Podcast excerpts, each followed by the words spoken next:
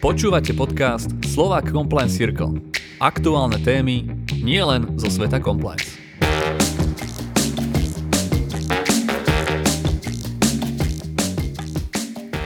Dnešná téma 3 roky bez predsedu Úradu na ochranu osobných údajov Slovenskej republiky a čo aktuálny stav vypoveda o ochrane osobných údajov na Slovensku.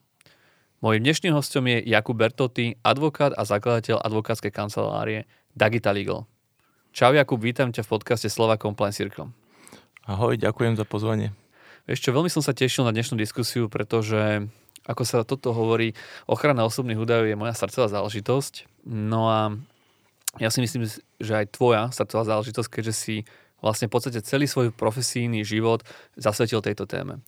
Povedz tak možno na úvod nejaký tvoj background a čo ťa fascinuje na tejto téme? Tak ja sa tej téme venujem v podstate odkedy sa venujem eh, koncipientskej praxi ako advokát. Eh, čiastočne možno, že aj počas štúdia nejak okrajovo. Eh, keď som nastúpil ako koncipient do veľkej etablovanej medzinárodnej kancelárie tu v Bratislave, tak v podstate tá oblasť mi bola položená na stôl ako niečo, čo v tom čase bolo veľmi nepopulárne, nikto to nechcel robiť a bolo to z nejakého dôvodu historicky u nás späté najmä s agendou pracovného práva a častokrát to aj u klientov robili personalisti, túto agendu. A v podstate už okolo roku 2012 bolo jasné, že prichádza nejaký nový predpis, všetci sme to nejako tušili. V roku 2016 bol už zverejnený text a, a začal sa aplikovať 2018 a ja som sa v podstate rozhodol pre tú oblasť e, profesne aj, aj, aj založiť kanceláriu vlastne e, z dôvodu GDPR ako špecialisti na, na túto oblasť. A rozhodol som sa kvôli, pre túto oblasť kvôli tomu, že spomedzi všetkých oblastí práva som mal pocit, že toto je najprierezovejšia a zároveň najtechnickejšia e, oblasť práva. Čiže umožňuje to riešiť v praxi právnikom mod, moderné technológie, aplikácie, konektivitu, internet veci, auta, bezpečnosť, kyberbezpečnosť, incidenty, software, vývoj, development, ale aj UX-ovú stránku softveru a to všetko v podstate a, zároveň aj ľudské práva, ktoré s tým súvisia. Čiže je to pre mňa extrémne úzka a zároveň široká špecializácia. Keď hovoríš o tých ľudských právach, tak predstav si, ja som niekedy okolo roku 2009-2010 napísal na fakulte jednu vedeckú prácu, ktorá sa volala, že ľudské práva v informačnej spoločnosti. A už tedy som polemizoval o tom, či vtedejšia ochrana osobných údajov sa príliš nezdialuje od, tej, od toho primárneho účelu, ktorým je právo na súkromie. Ono to vlastne, ak si správne pamätám, bolo aj na nejakej katedre asi ústavného práva. Ako ty vnímaš ochranu údajov v, práve v tomto kontexte toho, tých ľudských práv a toho základného, čo vlastne ako keby spustilo túto myšlienku uh, ochrany osobných údajov? Tak na to je podľa mňa viac pohľadov a celkovo aj ten e, e, určite sa zhodneme ako východisko na tom, že je rozdiel, keď povieš základné ľudské právo na ochranu osobných údajov a keď povieš základné ľudské právo na, na ochranu, ochranu súkromia, mm. že určite to nie je to isté a to ani podľa našej ústavy, to ani podľa dohovoru a to ani podľa charty, avšak určite sa zhodneme na tom, že tam je aj niečo spoločné medzi tým. Nakoľko historicky v podstate všetky tieto podpráva alebo špecifické práva patriace do tej rodiny súkromia vychádzajú z toho článku 8 dohovoru, ktorý máme od konca 50. rokov, od konca druhej svetovej vojny. Vychádzajú hej, z toho článku 8 aj predchodca GDPR, smernica predchádzajúca vychádzala z tohto článku, keď sme ešte nemali v podstate chartu základných ľudských práv Európskej únie, ktorá tiež už rozlišuje medzi týmito právami. Avšak v teórii sa vedú polemiky a debaty o tom, že aký je vzťah medzi tými právami, aký je medzi nimi rozdiel a sú medzi nimi naozaj veľké rozdiely.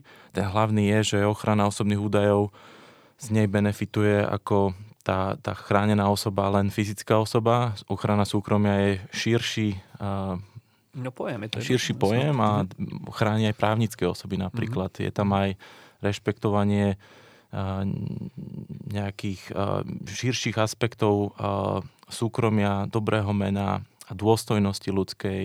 Je tam aj poštové tajomstvo, listové tajomstvo, telekomunikačné tajomstvo, čiže je to širší pojem a tá ochrana osobných údajov je dosť, dosť špecificky v podstate pretavená do toho, čo hovorí ten predpis do GDPR u nás. Ja sa to pýtam aj na rôznych workshopoch, lebo ja som v tomto taký zástanca práve toho, aby každý, kto hovorí o ochrane osobných údajov, nezabúdal na ten base, na ten základ, vlastne odkiaľ to prichádza, pretože keď príde na presadzovanie práva e, pred súdom, tak tedy musíš vlastne e, vnímať naozaj ten, ten aspekt ochrany súkromia. Samozrejme, že keď radíš klientom a zavádzaš nejaké opatrenia, tak e, riešiš ten skôr aspekt ochrany osobných údajov ako ochrany súkromia, ale ty ako sú rôzni advokáti. Niekto to bere veľmi technicky, iný veľmi metodicky, ďalší sa zameriaval na tú fundamentálnu stránku toho, kde sa nachádzaš ty. My sa praxou v podstate sme nútení sa pozerať na to právo na ochranu osobných údajov ako na niečo, na niečo špecifické, čo je súčasťou tej rodiny ochrany súkromia. E, ako som spomínal, tam, tam patrí viacej práv do tejto rodiny, ale ochrana osobných údajov je veľmi špecifická v tom, že v podstate je to o, o určitom vyvažovaní protichodných záujmov právnických osôb alebo väčšinou právnických osôb ako prevádzkovateľov, sprostredkovateľov, ktorí spracúvajú údaje, štátu, ktorý do tej regulatoriky vnáša svoje, svojimi zákonmi nejaké povinnosti, práva a dotknutých osôb, ktoré majú extrémne špecifické práva. To všeobecné právo na ochranu osobných údajov je pretavené do viacerých veľmi konkrétnych a veľmi silných práv tej dotknutej osoby. Čiže my sa na to pozeráme v praxi ako na niečo, čo žije veľmi samostatne, veľmi ako keby súčasťou síce širšieho aspektu súkromia, ale je to niečo veľmi špecifické, čo máme na rozdiel možno od iných práv, veľmi dotvorené právnymi predpismi, aj nariadením GDPR, históriou, rozhodnutiami, čiže pozeráme sa na to asi takto, ale keď sa spýtaš vo všeobecnosti ťažkú otázku, že či keď je porušené právo dotknutej osoby podľa GDPR, že či zároveň to predstavuje zásah do súkromia, tak v niektorých prípadoch možno áno, v niektorých prípadoch možno nie. A preto tá, ten ano, vzťah nie je jednoduchý. Sú rôzne tie práva dotknuté osoby. Chápem, kam tým smeruje, že z toho, čo si povedal, to asi cítiš tam nejakú oddeliteľnosť, že to není jedna ku jednej. Dobre, to myslím, že na tom sa zhodneme. Ale my o tom budeme rozprávať aj neskôr v tomto podcaste, že čím ďalej, tým viacej sa aj rozhodovacia činnosť súdneho dvora Európskej únie ako keby vráca k takému fundamentálnemu chápaniu, že čo je právo na súkromie a ako koliduje práve e, všeobecné nariadenie o ochrane údajov s e, týmto základným ľudským právom. Ale dobré, aby sme nepredbehali, poďme ešte e, trošku zaspomínať do minulosti. My sme sa zoznámili niekedy roku 2018 a odtedy spoločne dosť intenzívne riešime ochranu osobných údajov, preto možno aj tento podcast bude trošku taký akože detailnejší, ale teda bol to rok GDPR, 2018 rok. A už predtým sa veľa očakávalo od tejto európskej legislatívy. Pamätám si, že vtedy existovali všelijaké úvahy o tom, aký boom to GDPR vlastne spôsobí. To boli akože nepredstaviteľné, poviem, teórie, že na, rok na to proste budú 4%, pokuty sa udelovať automaticky 4% z ročného obratu a tak ďalej. Bol to strašný strašiak pre mnohé súkromné spoločnosti. Dnes máme rok 2023. A kladiem si otázku, či náhodou táto bublina tak trochu nesplasla. Ako to vnímaš ty? No tak každá bublina, ak je bublina, tak zo svojej povahy praskne raz a aj v tejto oblasti sme videli nejaké aspekty preháňania, zavádzania a biznisových príležitostí. Čiže keď sa pozrieš na takú tú paniku, ktorá vtedy kolovala okolo toho mája špeciálne ohľadne súhlasov a tak ďalej, tak jednoducho my sme vtedy ako krajina doplatili na to, že my sme vôbec neboli na GDPR pripravení ani o tom na rozumnej úrovni v podstate v odborných kruhoch debatovať. A viedli sa úplne základné, fundamentálne otázky, že čo vôbec tie inštitúty, ktoré tam máme, sú. A to niektorí, väčšina trhu si myslím, že dodnes stále zistuje a vlastne pasuje sa s tými inštitútmi, ako sú posúdenie vplyvov, balančné testy, testy zlučiteľnosti alebo transfer impact assessmenty s tým stále ako keby ten slovenský trh bojuje. A, a preto ako keby splaskla bublina v podstate tých tých poskytovateľov služieb, ktorí to videli ako príležitosť. Predtým, povedzme, robili BOZP a bezpečnostné mm, projekty. Rozumiem. Mm. Medzi tým robili aj whistleblowing a ponovom už robia aj kyberbezpečnosť mm. a mhm. NIS-2. Tak, takíto poskytovateľia, pre ktorých to GDPR v úvodzovkách je to, čo si raz kúpiš a dáš si ho na poličku vedľa BOZP, no tak e, takýto boom splaskol samozrejme, lebo um, dnes už nikto nemá záujem za 150 eur alebo za nejaký jednorázový poplatok vyriešiť takú komplexnú agendu a dnes už veľa firiem zistilo, že ak medzi tým malo nejaký problém, incident nejakého dodávateľa, nejakú žiadosť, tak zistili, že je to oveľa komplexnejšia oblasť a že nejaké jednorázové nastavenie zázračné jednoducho nefunguje. A v podstate nesplasklo to pre tých poskytovateľov, ako sme my napríklad, hej, práve naopak nám tej práce stále pribúda kvôli tomu, že si uvedomujeme, že pre tých klientov, ktorí to reálne zodpovedne riešia, tú agendu, tak možno to nie je pre všetkých každodenná záležitosť, ale určite každotýždenná alebo každomesačná, pretože tá oblasť je charakteristická tým, že rôzne eventy vyvolávajú spustenie nejakých procesov a tie sa jednoducho v praxi dejú, ak máš stovky, tisícky zákazníkov alebo dodávateľov a máš voči nim určité povinnosti. Vnímáš aj nejakú napríklad zmenu správania vašich klientov, že žiadali vtedy v tom 2018 plus okolo toho roku niečo iné a teraz inak zadávajú tu tie, tie otázky, úlohy na mhm. vás? Mm-hmm. Akože je tam nejaký development v ich nastavení? Určite je, najmä ak sú teda z nejakej skupinovej štruktúry, tak uh, typicky už uh, nejaký, uh, nejaký základ čo sa týka dokumentácie alebo celkovo prístupu k tej oblasti majú. Myslíš e, spoločnosti, ktoré majú nejaký možno globálny, hej? Áno. Aha, okay, že globálne spoločnosti. Európsky stačí, mm-hmm. aby mali v podstate boli vo viacerých členských štátoch a mali nejakú materskú spoločnosť. Bavíme sa tu o firmách, ktoré majú právne oddelenie alebo compliance mhm. oddelenie alebo majú zodpovednú osobu firmy, ktoré toto nemajú, tak v podstate tú agendu dodnes e, prakticky neriešia na mhm. Slovensku. Hej, že stále tá agenda obchádza to gro podnikateľov a firiem. Nech... Obcha- počkaj, obchádza alebo ignorujú? O, nechcem to nazvať tým istým, ale... No tak už, my nie sme regulovaný podcast, môžeš kľudne povedať. No tak pozri sa okolo seba, ako myslím si, že, myslím si, že uh, taká tá, taký ten bežný slovenský podnikateľ GDPR dennodenne nerieši. Aj keď by možno mal na to príležitosť, procesy a má, má povinnosti, tak v podstate väčšina trhu sa prispôsobila tomu tak, že rieši to, keď je nejaký problém a majú nejaký úplný, úplný základ ale tie firmy, ktoré majú uh, právnikov, compliance oddelenia, uh, DPOs, bezpečnosť, tak sú, alebo majú zákazníkov, ktorí to majú a vyžadujú to od nich, tak uh, to sú v podstate tie, tie spoločnosti, ktoré sú aj našimi klientami. Buď vysoko regulované spoločnosti, alebo spoločnosti, ktoré obchodujú so svojou reputáciou formou softveru a majú nejakých dodávateľov, musia splňať nejaké podmienky. Čiže tieto spoločnosti to naozaj začali brať vážne a vtedy tá agenda nie je ani zďaleka jednorázovou vecou. A keď hovoríme napríklad konkrétne o dotknutých osobách, teda nie o prevádzkovateľoch, ale skôr o klientoch, ktorí sú dotknutými osobami, tam sa tiež niečo mm, ako keby zmenilo od 2018 roku? Myslím si, že ani, ani nie. Stále si myslím, že je pomerne, pomerne alarmujúco nízka tá vedomosť o tom, čo ten predpis, e, akú vlastne silu má. E, uvedomili si to rôzne.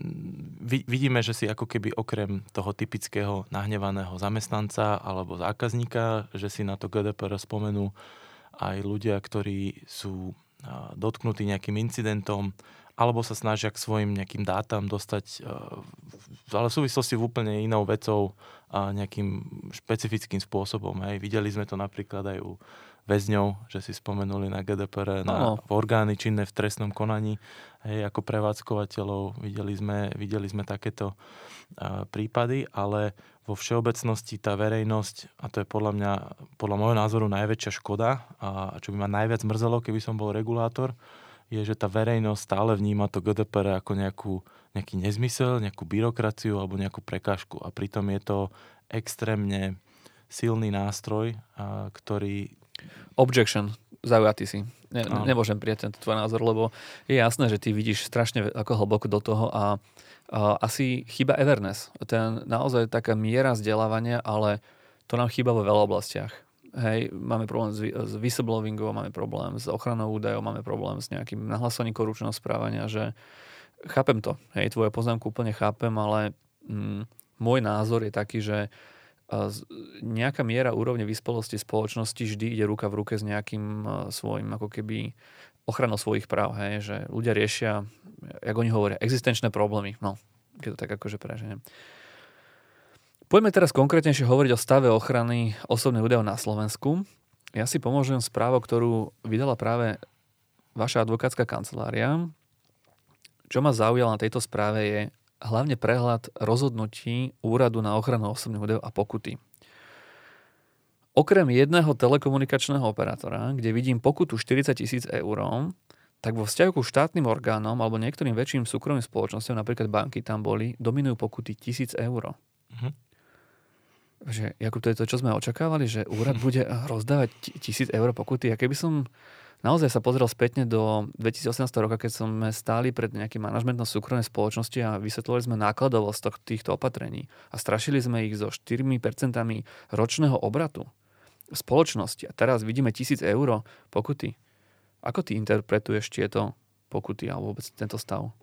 No, mm, na jednej strane to môže klientom vyhovovať tento stav a z takého možno krátkozrákého pohľadu.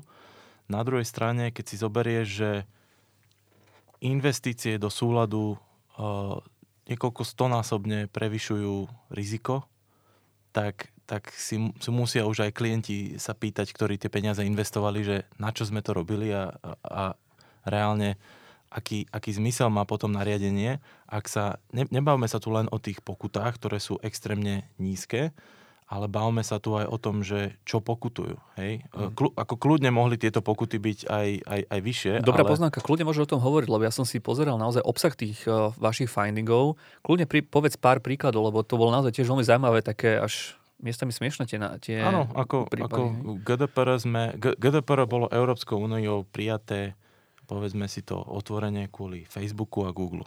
To, to je jednoducho pravda, ktorá, alebo vo, vo všeobecnosti, ak by sme Hovorí nemenovali, aby sme nemenovali, tak vo vzťahu k americkým dátovým gigantom. Hej? Uh, to, je, to je niečo, čo uh, ten nástroj, a to nie len GDPR, ale aj e-privacy, ktorý nás mal ochrániť v podstate pred e, monetizovaním nášho súkromia a zavedením nejakých štandardov, ktoré už dnes zavadzajú aj v iných krajinách. A keď sa potom pozrieme na rozhodovaciu prax na Slovensku, tak zistíme, že sa najviac aplikuje na e, nevymazanie údajov z povinne zverejňovaných zmluv, na zverejnenie rodného čísla na obecnej nástenke, e, na, na únik údajov, hej, výplatných pások inému zamestnancovi. A nechcem to znevažovať, aj to sú porušenia, ale problém je, podľa môjho názoru, že ten úrad e, si jednoducho nemá stratégiu, nemá, nemá leadership, nemá vedenie a nevyberá si tie prípady, ktoré majú dopad na extrémne široký počet obyvateľov. Keby si, keby sa, keď sa pozrieš na prax napríklad CNILu alebo KNILu vo Francúzsku, tak je jasné, že oni si presne tieto spoločnosti vyberajú, pretože je rozdiel, či marketingový súhlas Google je neplatný pre všetkých obyvateľov, ktorí používajú jeho nástroje, ako keď, si, keď riešiš nejaký náhrobný kameň na, na cintoríne. Hej? Čiže regulátor by si mal vyberať spracovateľské operácie vo svojej, vo, svojom, vo svojej činnosti, ktoré, ktoré vedia, vie oceniť tá verejnosť. Potom by, a pre, to, tomu sa vracam aj k to tomu, čo point. som predtým hovoril, že teraz, keď sa ľudia pozrú na to, čo robí úrad, tak vlastne niektoré tie rozhodnutia im dávajú za pravdu, že to GDPR je len nejaká byrokracia, ktorá mm-hmm. obmedzuje najmä teda obce. Hej? Pričom obce kontrolovať a pokutovať bola podľa mňa najväčšia chyba. No, že oni sú takí, by som povedal, že ako nevinný subjekt v tom celom, že? Akože... Sú nevinní, pretože uh, ako aj povedal Národný najvyšší kontrolný úrad, uh, nielen obce, ale štátne inštitúcie od štátu uh-huh. nedostali na súlad s GDPR, na prípravu ani euro. Uh-huh. Mali si to vyriešiť svoj pomocne. Tak si to vyriešili svoj pomocne a dnes tých, ja neviem koľko, 10 tisíc odpovedných osob, ktoré máme mať v štáte, alebo tisícky, tak väčšina z nich je jedna firma.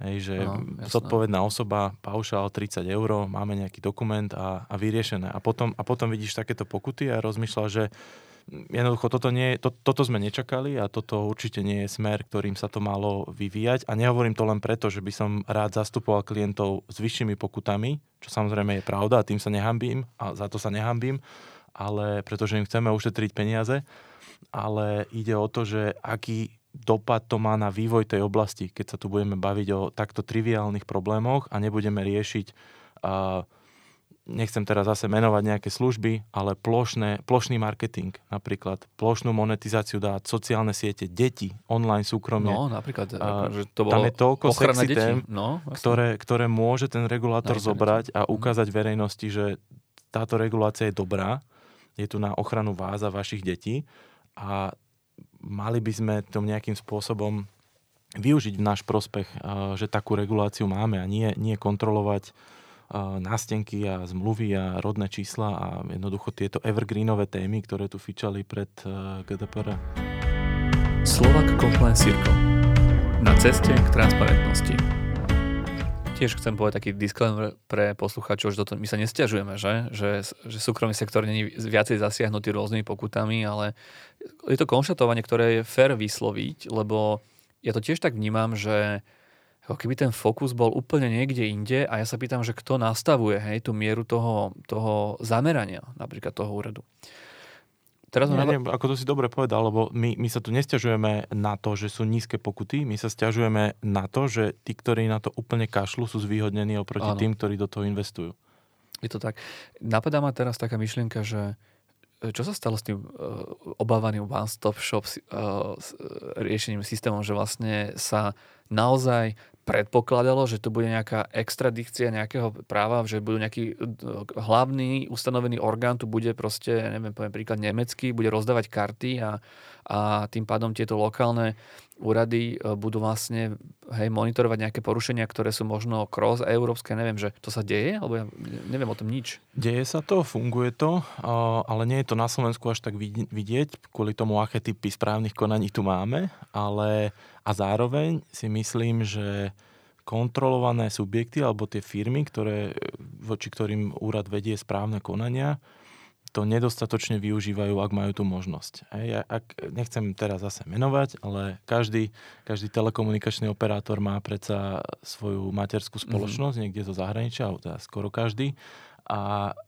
určite sa One Stop Shop dá v tých konaniach napríklad využiť a um, je, je otázne, že či na to boli splnené podmienky alebo nie, ale ja som One Stop Shop uh, zažil napríklad nedávno pri um, pri schvalovaní uh, záväzných vnútropodnikových pravidel, prvých, čo boli schválené na Slovensku a ten One Stop Shop naozaj funguje. Existuje na, na výbore uh, sekretariát, a ktorý, ktorý jednoducho komunikuje ale tie, tie typy ako keby konaní, ktoré automaticky spadajú pod ten mechanizmus spolupráce, čiže napríklad bcr sú ten, ten, ten prípad. Hej? Ale bežná kontrola alebo konanie, ktoré je začané na Slovensku, tiež môže spadnúť do mechanizmu spolupráce, ale musí to aktívne ten subjekt uh, napadnúť. Uh-huh, A to, uh-huh. to je ťažké urobiť takticky správne tak, aby mu to pomohlo. Lebo uh, ak si zoberieš, že tvojim hlavným regulátorom je um, je nemecký úrad, tak mm-hmm. neviem, či vôbec chceš ako keby na Slovensku, ak sú takéto pokuty,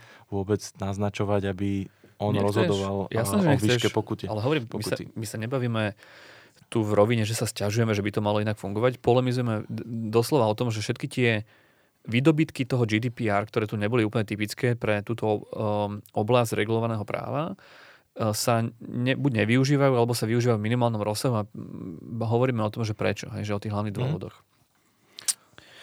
Ak po, poďme ďalej teda ešte k tej vašej správe. Mňa tam zaujala tiež taká novinka roku 2022 o zákone o elektronických komunikáciách, najmä Robinsonovom zozname a marketingových volaniach. No tuto asi obidvaja sa e, zhodneme na tom, že toto je niečo, čo dosť zásadným spôsobom ovplyvňuje vôbec v podstate také spracovanie údajov a je to aj dosť obmedzujúce, pokiaľ si neželám byť e, napríklad kontaktovaný nejakými marketingovými volaniami O čo konkrétne ide v rámci tejto legislatívy? Skús to trošku približiť. No, to by sme museli späť do minulého roku, pardon, ešte pred minulého roku, už 2021, mm-hmm. kedy sa pripravoval nový zákon o elektronických komunikáciách. Ten sa pripravoval z dôvodu nového európskeho kódexu a v podstate regulácie telko sektora. Tam došlo k nejakým zmenám, novým, novým smerniciam z pohľadu marketingu, e-privacy, cookies, nevyžiadané komunikácie na úrovni Európskej únie nedošlo k žiadnym zmenám a preto ani pôvodnom návrhu z dielne ministerstva dopravy a teda aj úradu pre reguláciu neboli žiadne zmeny z ustanovení ani nevyžiadanej komunikácie, boli tam len zmeny, čo sa týka definície a implementácie iných smerníc. Tak bol zákon aj predložený do parlamentu a potom na pozmeňovák alebo pozmeňujúci alebo doplňujúci návrh skupiny poslancov bol zásadne prekopaný režim eh, tele, telemarketingu alebo nevyžiadanej komunikácie a v podstate Slovensko eh, prešlo z opt-in režimu eh, pri telemarketingu do opt-out režimu a bolo to prezentované ako niečo pozitívne v rámci toho Robinsonovho zoznamu. Myslím si, že nás počúvajú hlavne compliance ľudia alebo právnici, tak nemusíme vysvetľať opt-in, opt-out, ale skús to približiť, že čo je základný rozdiel v tom. Základný rozdiel je v tom, že zatiaľ, čo v minulosti platilo, že na akýkoľvek telemarketingový hovor bol, bol potrebný súhlas, pokiaľ nešlo vášho zákazníka, ktorý, s ktorým máte nejaký vzťah, mm-hmm. asi v tej výnimke pre vlastné podobné ano, tovary a služby, a služby mm-hmm. Tak v podstate sa dostávame do stavu, že môžeš telefonicky kontaktovať kohokoľvek za podmienky, že nie je zapísaný na tom zozname, pričom však ale čítaním toho zákona ďalej zistí, že aj keď je zapísaný na tom zozname, tak ho môžeš stále kontaktovať za účelom spýtania sa, či si neželá z toho zoznamu sa Jasno. vyčerknúť, alebo či nechce súhlas udeliť na tento hovor. A prosím ťa, ten Robinsonov zoznam, to je nejaký akože, uh, nejaký joke, že prečo sa to volá Robinsonov zoznam, že nikto ho nikdy nevidel, alebo o čo tam vlastne ide? Kde nájdem ten zoznam? Alebo kde nájdeme uh, ten zoznam? Ten zoznam vedie Úrad pre reguláciu. Je, je v podstate, nie je zverejnený samozrejme, je, je dostupný v podstate tým marketérom, ktorí majú zaregistrované tie, tie čísla 0800, čiže tí si vedia ako keby overiť nejakej intenzite, že či tam to číslo je alebo nie, ale to, čo je zaujímavé, a tu, tu sa dostávame do tej úplne prapôvodnej myšlienky súkromia a osobných údajov, e-privacy je už súkromie. To už nie je o spracovaní mm-hmm. osobných údajov, to je už o zásahu do súkromia. A e-privacy uh, smernica hovorí, že uh, aj právnické osoby majú primerané uh, právo na ochranu súkromia. Prečo potom v tom zákone je napísané, že fyzické osoby podnikatelia a právnické osoby, ak zverejnia svoje kontaktné údaje, tak im môžeš na ne volať v podstate bez, bez súhlasu. Prečo toto v tom zákone je a ako je to súladné s GDPR, to naozaj neviem. My sme totiž to zverejnili. No počkaj, nie je to myslené tak, že ja keď mám svoju firmu, mám tam kontaktné údaje, kde sa mi viete kontaktovať na nejaké zákaznícke centrum, prípadne nejakú marketingovú podporu alebo nejaký sales team, tak to akože na to si ma niekto pýta ešte súhlas vopred? Ako to myslíš? O, napríklad, keď máš zverejnené no? číslo telefonické alebo, alebo e-mail, tak je dovolené na ňo zasielať marketingovú komunikáciu bez súhlasu. Aha, tak to myslíš, že... Hm, marketing. Hm, rozumiem, marketing. Áno. Okay. Áno. A toto, toto si myslím, že pri, pri fyzických osobách podnikateľoch to, to je jednoducho uh, ne, neobhajiteľné, mm. pretože to je taká istá fyzická osoba ako nepodnikateľ.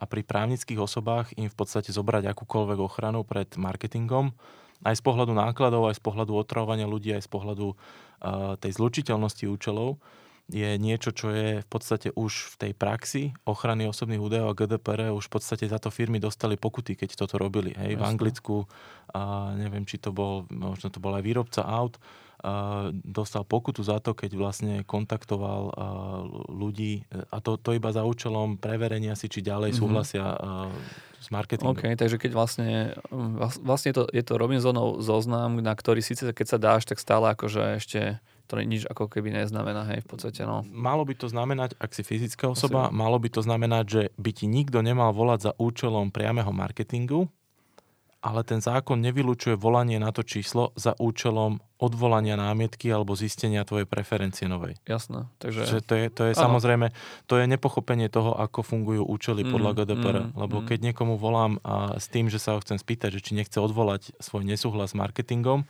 tak aký je účel toho telefonátu? Jak tu mi napadá taká otázka z minulosti, taký dobrý joke. Už niekto definoval ten priamy marketing, či stále je to? Je to definované uh, v tomto novom zákone. Mm. Nie priamo v zákone, ale v výhláške, výhláške mm. k tomuto Robinsonovému zoznamu, k tým prečísliam a týmto veciam. Čo sú podľa teba v súčasnosti tie najdôležitejšie priority z pohľadu dnešnej ochrany osobných údajov? Čo by si vypichol ako top 3 pre súkromnú firmu zamestnávateľa, ktorý dneska rieši toto? Aj v kontexte toho, čo sme samozrejme už doteraz povedali. Asi tá najväčšia priorita je to, čo, to, čo deklarujeme na vonok, tá transparentnosť, tie informácie, ktoré idú von, pretože ak sa raz začne akékoľvek konanie, kontrola, tak s týmito informáciami, s týmito dokumentami nevieme už ani ako veľmi šikovní právnici kreatívni nič urobiť. Ak boli zverejnené nedostatočné informácie, tak jednoducho s tým sa, ne, s tým sa nedá, to sa, to sa nedá s tým nejako bojovať. Samozrejme, môžeme sa baviť v tých konaniach o výklade toho, ako sme si splnili tú, ktorú povinnosť internú, mm-hmm. ako sme mali internú dokumentáciu a aké sme mali zmluvy, aké sme analýzy urobili, ale internet je väčší, mm. máme, máme aj archív internetu, mm-hmm. úrad na ochranu osobných údajov bohužiaľ ho aj pozná mm-hmm. a robí si aj fotky predtým, Jasno. než e, do spisu, aspoň informatívne, čiže keď chce e, ten subjekt ako keby ustať kontrolu alebo konanie, tak uh, najdôležitejšie je byť transparentný a to je aj v podstate prvá vec, ktorú klientov robíme. Nastavujeme keď to zjednoduším, nastavujeme privacy policy a informácie poskytnuté na vonok a nastavujeme tú agendu do nejakých zmysluplných celkov alebo blokov, tak aby sme s tým v budúcnosti vedeli pracovať, aj keď sa tie operácie menia. Kybernetická bezpečnosť, nie je to v top 3, alebo také tie naše dátové incidenty, kedy uniknú údaje. Vedia, myslíš si, že všetci ako správne reagovať na nejaké uniknuté údaje? Z tvojej skúsenosti?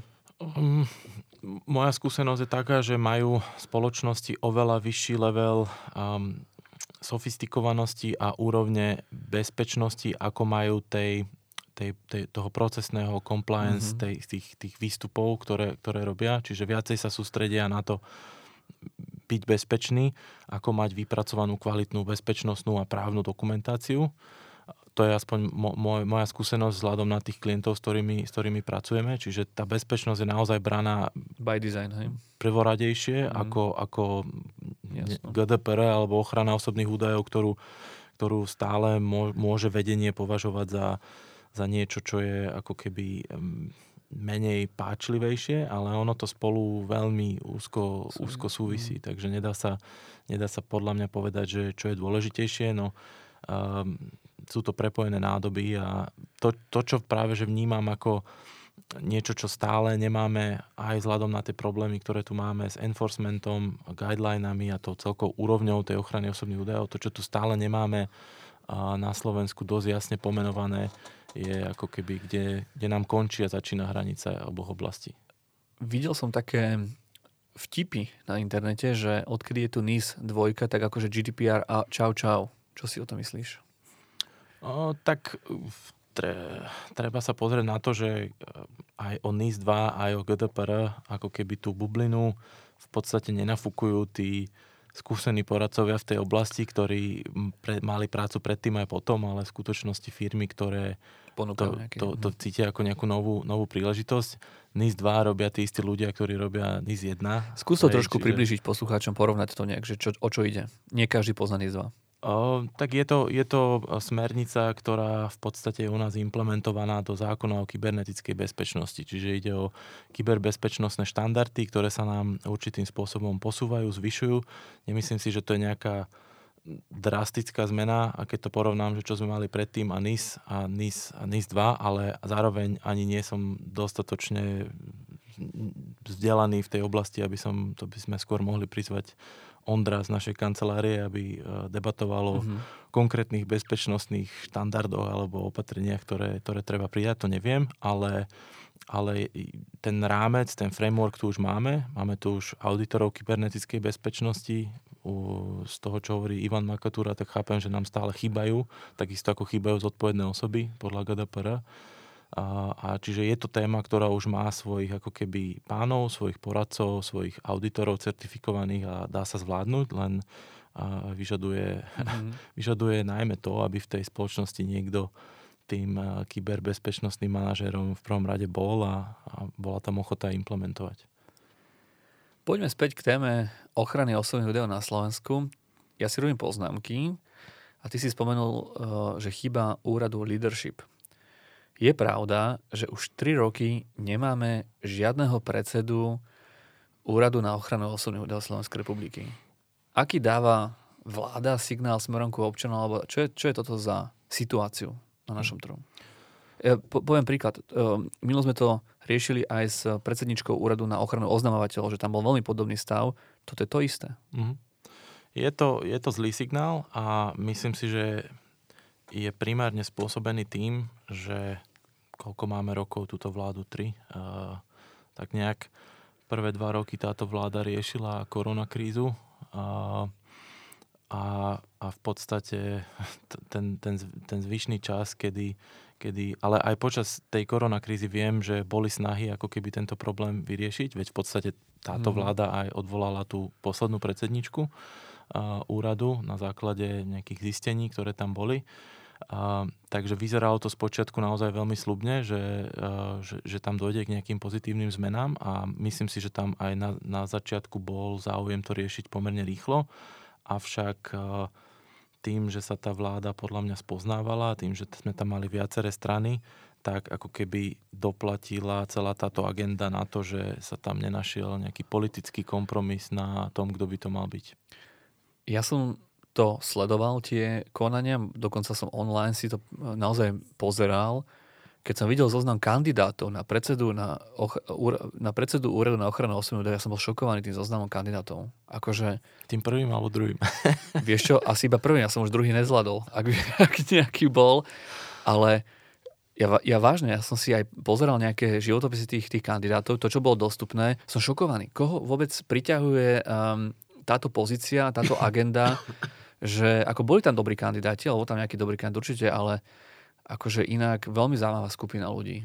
Neviem, máš o tom ty nejaké informácie? Máš, ten prehľad si, vieš o čom asi hovorím? Áno, áno, sledoval som, sledoval som celý ten proces, aj keď som nebol do, do ňoho priamo zapojený, tak som ho uh, úzko sledoval a vnímal a v podstate boli dve voľby do prvej sa ani neprihlásili ľudia, ktorí by mohli byť aspoň teoreticky považovaní za, za odborne spôsobilých.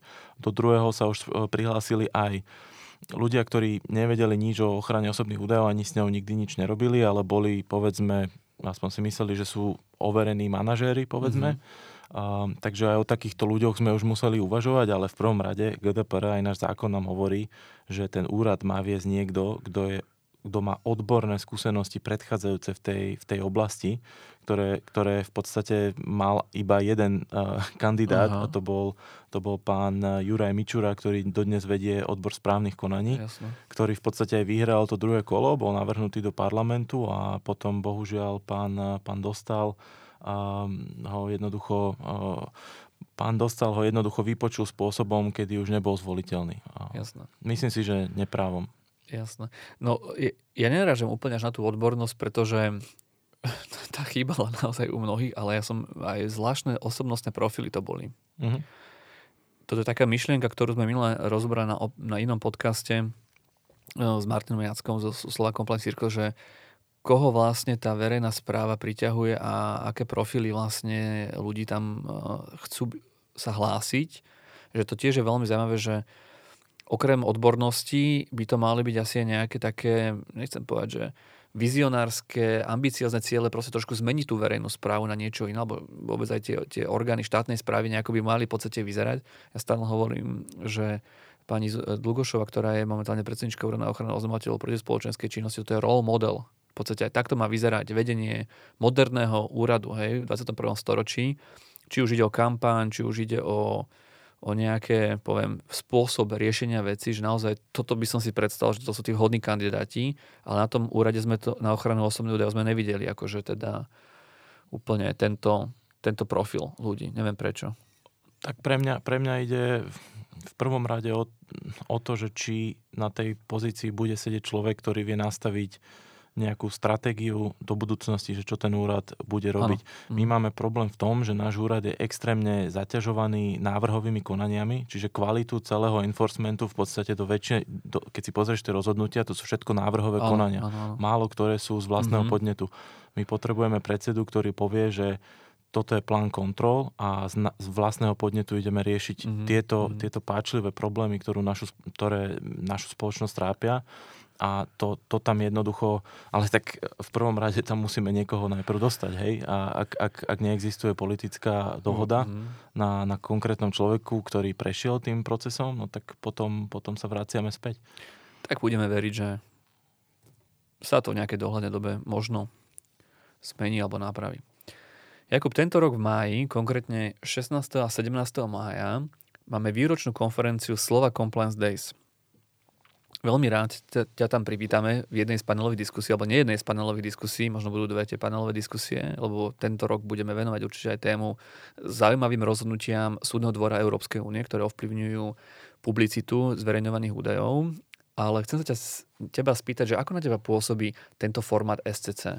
Ako komunita, compliance, práve vo vzťahu k tejto ochrane osobných údajov? No, vnímam to pozitívne z toho pohľadu, že sa o tých témach hovorí a vnímam veľmi pozitívne tento podcast, pretože je to podľa mňa možno, že aj lepší formát ako akákoľvek konferencia, pretože je to uvoľnené, pretože sa tu rozprávaš s ľuďmi o konkrétnych veciach, čiže toto naozaj, naozaj kvitujem a samozrejme, ak budú konferencie, kde sa budeme môcť baviť o týchto témach, tak ja som známy vymetač e, GDPR konferencií, takže ja sa tam určite rád dostavím, ale tento podcast je podľa mňa ešte lepší ako akákoľvek konferencia, pretože dáva možnosť sa pravidelne uvoľnene baviť o tej téme. Ty si sa zúčastnil aj zo pár našich online workshopov, takže máme aj iný formát. Um, zdá sa ti komunita práve compliance ľudí takou vhodnou komunitou na to pr- práve šíriť tento správne nastavenie chápania tejto problematiky a vysvetľovanie tým správnym ľuďom, že ako, ako v podstate s tým narábať, pretože ak si, ak si povedal, že menšie firmy alebo slovenské firmy možno, nevenujú tomu tú, tú pozornosť, tak potom tie väčšie firmy, ktoré majú etablovaných týchto compliance, neviem, officerov, zodpovedné osoby a tak ďalej, uh, sú čím ďalej tým viacej ako keby zaťažovaní rôznymi reguláciami a rôznymi úlohami, že im je, im je treba proste um, v tej komunite ako keby im pomáhať zorientovať sa v tom všetkom a robiť z nich takých ako keby na rých, rýchlych expertov, keď to môžem tak nazvať, slušne mm-hmm. povedané. Um, čo by sme my, ako združenie, ale ako tý, tá komunita compliance ľudí, mala v oblasti ochrany osobných údajov uh, zlepšiť alebo nejakým spôsobom uh, prijať ako nejaký, nejaký taký, taký nejaký rýchly advice by to chcelo, mm. hej? Že čo, čo by to malo byť také, že ako zodpovedné osoby, hej? Taký z môjho pohľadu sú dve veci kľúčové. Jedna je vzdelávanie kontinuálne. Možnosť vzdelávať sa neexistuje v tejto oblasti na ochranu osobných údajov na Slovensku. Akokoľvek sa mm. na to mhm. pozeráš, neexistuje. Nemáš kde sa vzdelávať. A nechcem sa tým nikoho dotknúť, ale naozaj to tak je.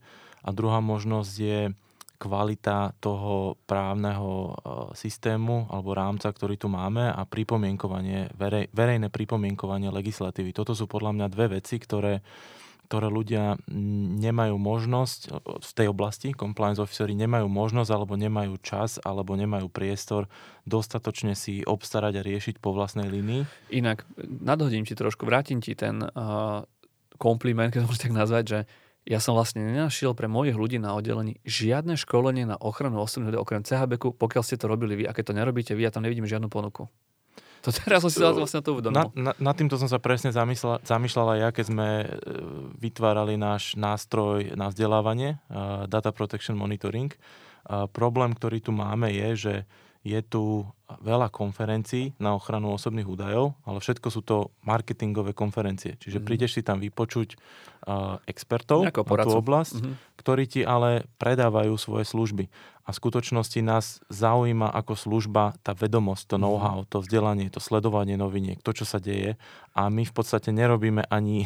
Uh, my sme v podstate začali možno ako prvý uh, robiť uh, webináre a sledovanie noviniek ako v podstate formát uh, štrukturovaný vnímaní ako platenú službu, čím v podstate šetríme ľuďom, ktorí to odoberajú stovky hodín ročne. Čiže tam je, prost, tam je jednoducho vidieť, že toto, toto tu chýba a jednoducho tí ľudia, ktorí sa venujú compliance, majú tak naloženej tej agendy v práci, že jednoducho nestíhajú ešte robiť rešerše na, v každej oblasti, že čo je každý mesiac nové.